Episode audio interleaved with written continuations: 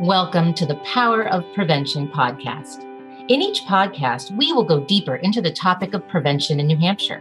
We'll share our best interviews with you of people who are working tirelessly for their professions, their families, and their communities to stop something unwanted from happening, in this case, substance misuse. This is a podcast for people who are looking for solutions and want to make New Hampshire a better place where we all have the opportunity to live, learn, and thrive. We are hoping to make your lives a little better with these inspirational stories about substance misuse prevention.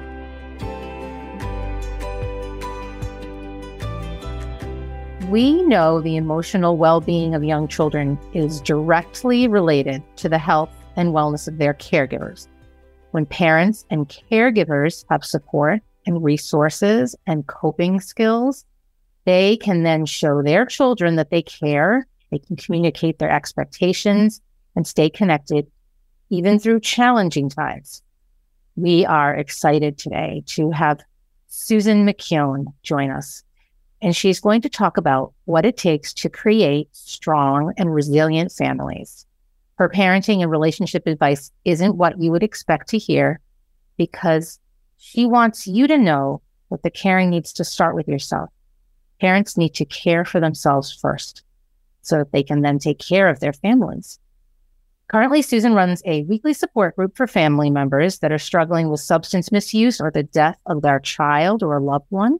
And for over 20 years, she's offered guidance, grace, and space to grieve. She's the author of two books on the subject Beyond the First Dance and Beyond the Tango, a guide to a thriving marriage while juggling careers, kids, and chaos. Welcome, Susan. We are so pleased to chat with you. Thank you for coming to talk with us. Thank you, Kristen. I'm I'm happy to be here to talk about a subject that's near and dear to my heart. I'm excited to get to hear what you have to say too. So we're going to learn from you how important it is to care for ourselves so that we can care for others. How did you get into this work? And where do you draw your passion from? Well, I think that is probably um, something that comes both from personally and professionally.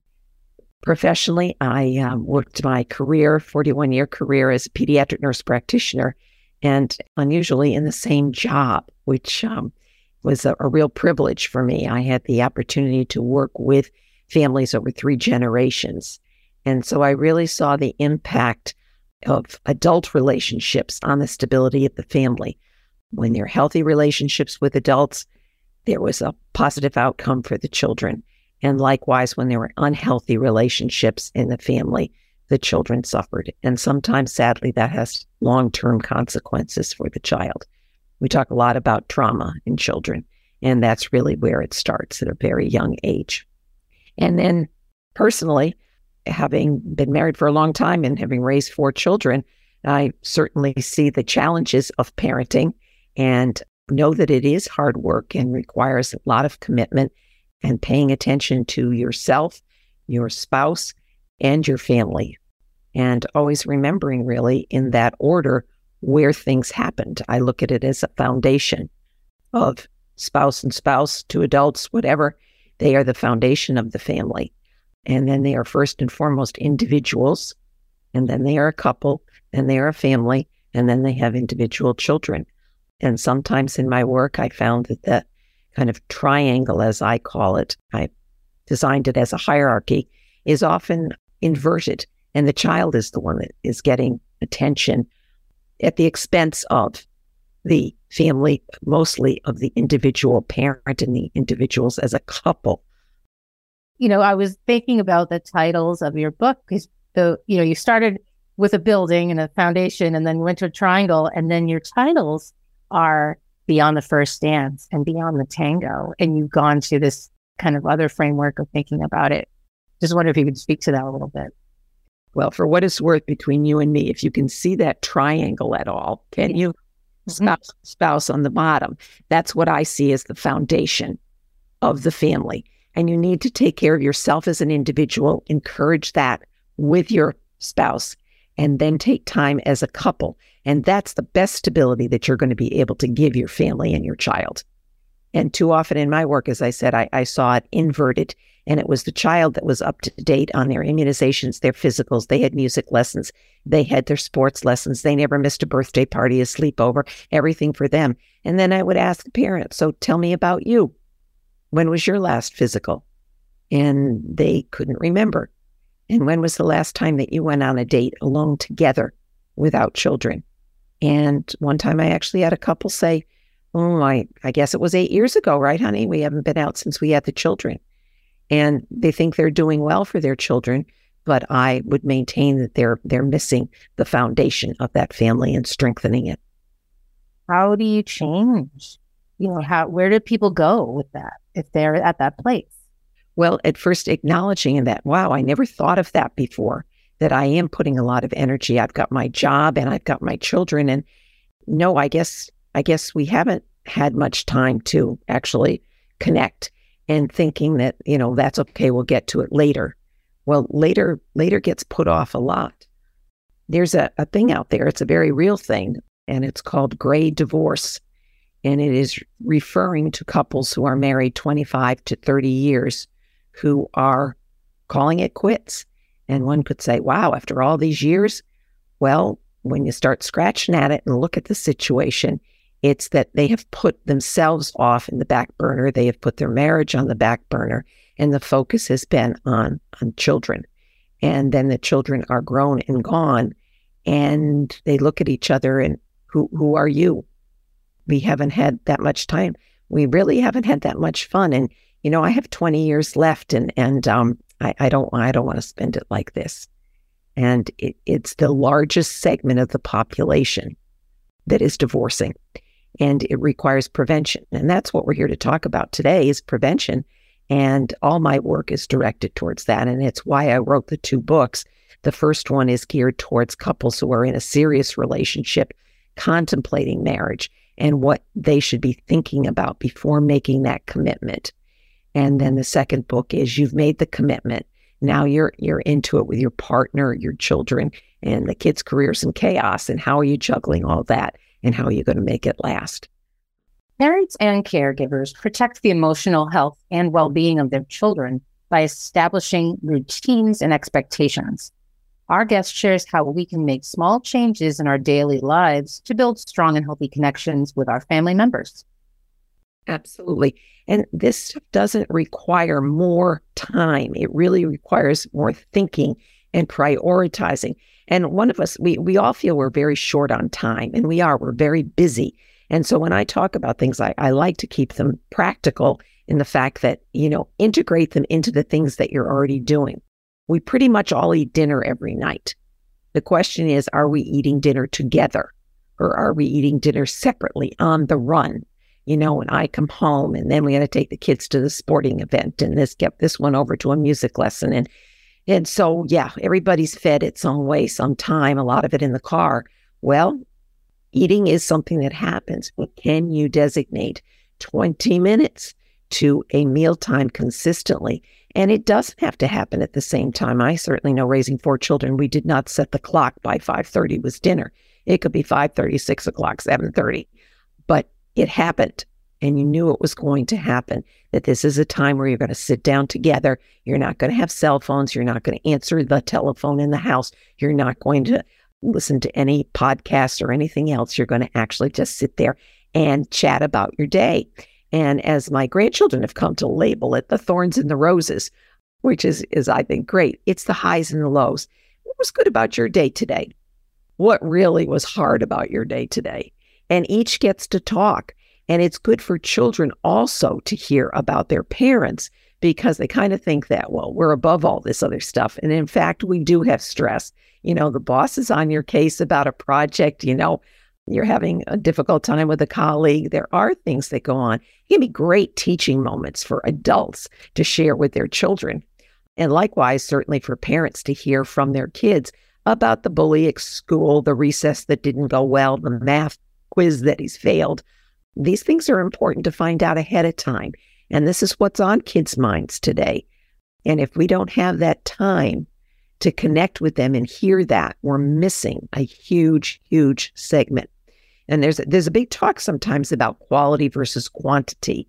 And while quality time is all nice, Uh, you can't make up for quantity sometimes. You got to have the time to connect. You got to have that dinner time. You have to have that bedtime, particularly with young children. But I find even with older kids to know that, you know, when you're ready to settle in, we can sit down and just kind of take a deep breath and talk about the day and how it's been. And that's where you can find out things, you know, with your kids. And it's kids that don't have that sense of belonging and connection that have the greatest difficulty. And we've certainly seen in the last three years anxiety, depression, just a feeling of isolation and disconnection. And, you know, we, we talk a lot about substances, you know, we're talking about prevention. And the opposite of addiction is connection. And that's what a lot of people are missing is connection. And I really think it starts right at home. You know, you've alluded to the past three years. What what happens when a family is going through a resources issue or a health issue? You know, things have taken this left hand turn and and the stress has just skyrocketed. There certainly has been that. And I think connecting again with outside resources. Hopefully, you have a healthcare provider, and we should be using that healthcare provider. You know, we think of it again. If you have children, I'll bet they've been seen. It's are the adults taking the time to be seen themselves? Or are they dealing with stress? You know, I'm always amazed that we have certain people built into our life for our own support systems. And the, my example is if you have a car, I'll bet you have a car mechanic. And that if your car's skipping today, I bet you know just who to call and have a look at it. Likewise, with a, a leaky pipe, electrical outlet that's not working, you've got a plumber, an electrician. You've got these people in your life. Then you say to people, who you talk to when you have an ongoing stress that's just not getting better? Who's your counselor? And a lot of adults will look at you like, well, I, I don't I don't have a counselor. Well, that should be a person that's part of your team. Okay. Do you have to see them all the time? No, you don't.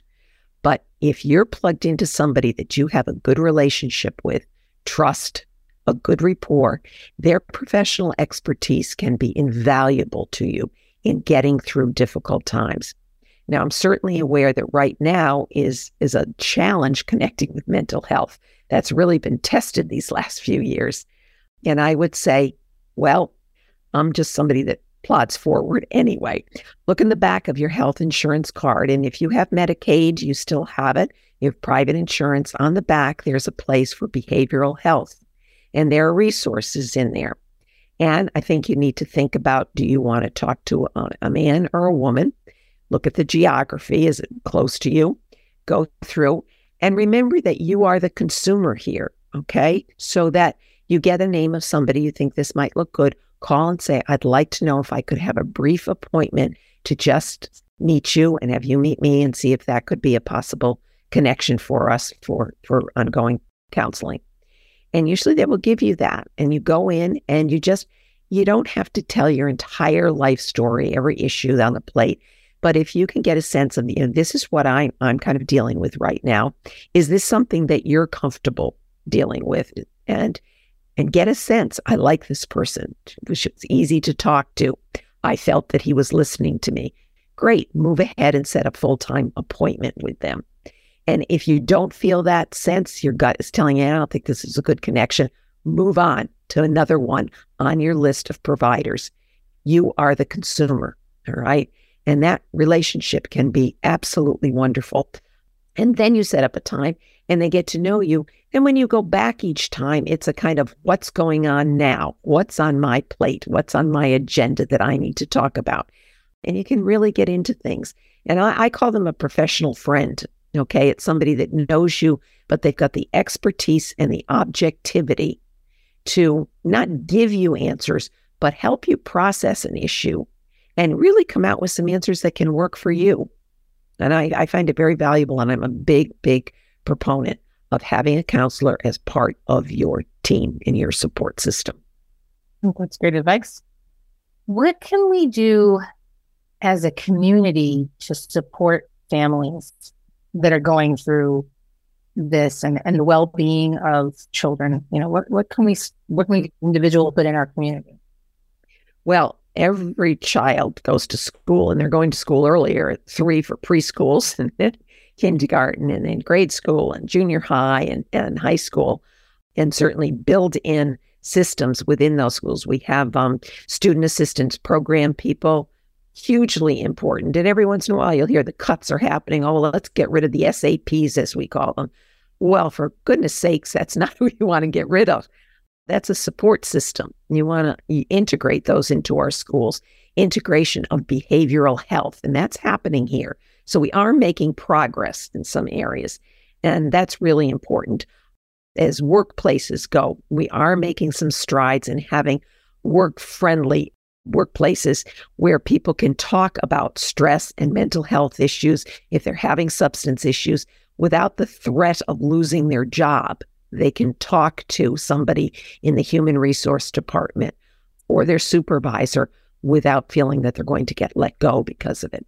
And the pandemic has certainly brought to light that that one out of five people have some mental health issues, and substance issues have soared during this pandemic. So this is just not unusual. You feel like you're alone when you're experiencing depression or having increased substance use. You're not alone. You're not alone. And the more we can talk about it, the better able workplaces and the communities are going to be able to deal with it.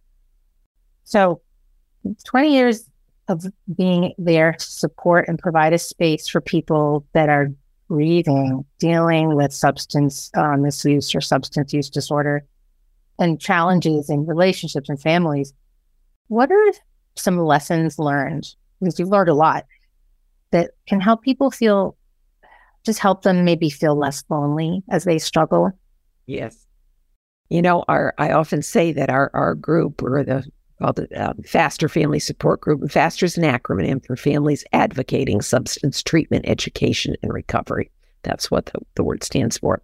And so we've met weekly for 20 years at Waypoint, formerly Child and Family Services, in Manchester every Tuesday evening. And th- in fact, the room should be bursting at the seams, right?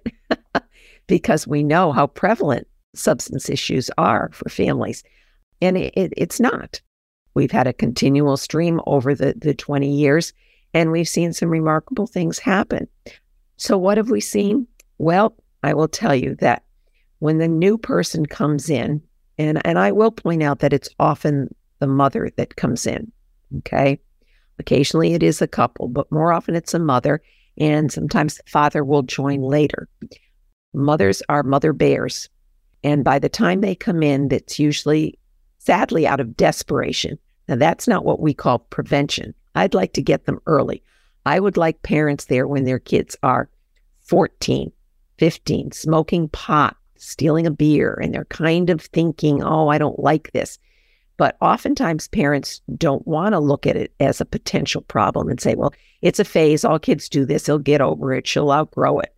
Don't count on that come, come early, come early and learn some prevention techniques and how to intervene early.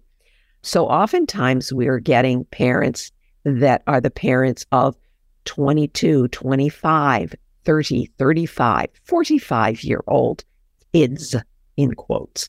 Okay. And this is because they finally gotten to the point now they're desperate. I'm afraid my child is going to die. That's why I'm here. Well, we in prevention want it way, way before that. So when they come in, because they're there out of desperation, and, and I have great respect for people that walk in the door because they are feeling that, what am I doing walking into a room full of strangers to tell them how disruptive my house is, my life is, my child is? This is so painful. And I always tell new people, please just relax, sit down. You don't have to say anything. We have guidelines and principles that we go by, and we go around, we get an update so they get to hear from everybody. And then I just ask them, Did you want to share something? And if they pass, and really, I've had one parent pass in 20 years, every other parent speaks up because after they hear from other parents, they realize, Oh my God, I'm not alone. These people get it. They get it. And they feel comfortable sharing some of the very difficult situations that they're living in we end the meeting with a very important thing. I call it the most important part of our meeting. Susan stresses the importance of self care and the benefit it has on those you love. Self care is not selfish, it is an act of love. Okay, now what are you going to do for yourself this week before we meet again next week? And for yourself means just that for yourself, self care.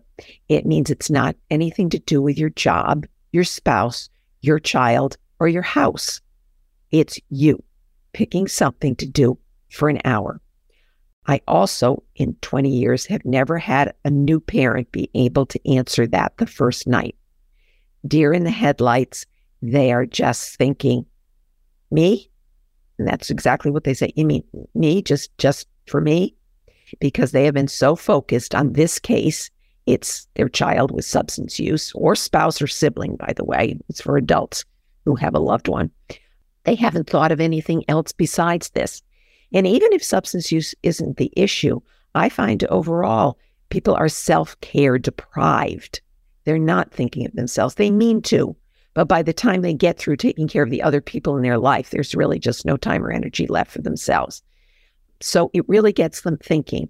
And I will tell you, some of them have taken up to six months to really answer that question. Some of them catch on pretty fast and say, okay, I'm going to do it. And one might say, I'm going to go for a pedicure. Okay, that's a good beginning. You know, you're carving out an hour for yourself. What I'm hoping that we get to is not just an event like a pedicure, but an integration of wellness in their life so that they say, I'm going to start walking every day. And they're doing that as part of their lifestyle every day. And um, I'm going to meet a friend and go out to a, a movie or something, that they're just doing something alone or with somebody else that they haven't had time to connect to. And this is the beginning. And they, you need to think of the different areas. When we talk about self care, you need to think of the five areas of your, your life, if you will the physical, emotional, financial, social, and spiritual. Okay. And I, I call those the legs under the table. You've got a problem, doesn't matter what it is, can be can be self-care deprived is the problem. Or it can be you have a loved one with substance use, or you have, you know, a challenge in your marriage, whatever it is, you need to get some support here. What are the mm-hmm. legs that you're going to stick under your table? And one or two legs is not going to do it. Okay. You need a minimum of three legs. And I suggest those five to really build a stable cha- table that's going to very hard to destabilize yourself if you're really working in those areas. Well, that's great advice. It's true.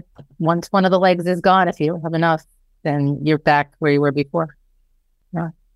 Well, as you know, the name of this podcast series is The Power of Prevention. We like to end it when we get to ask all our guests the same question, which is how do you describe prevention or what is your definition of prevention?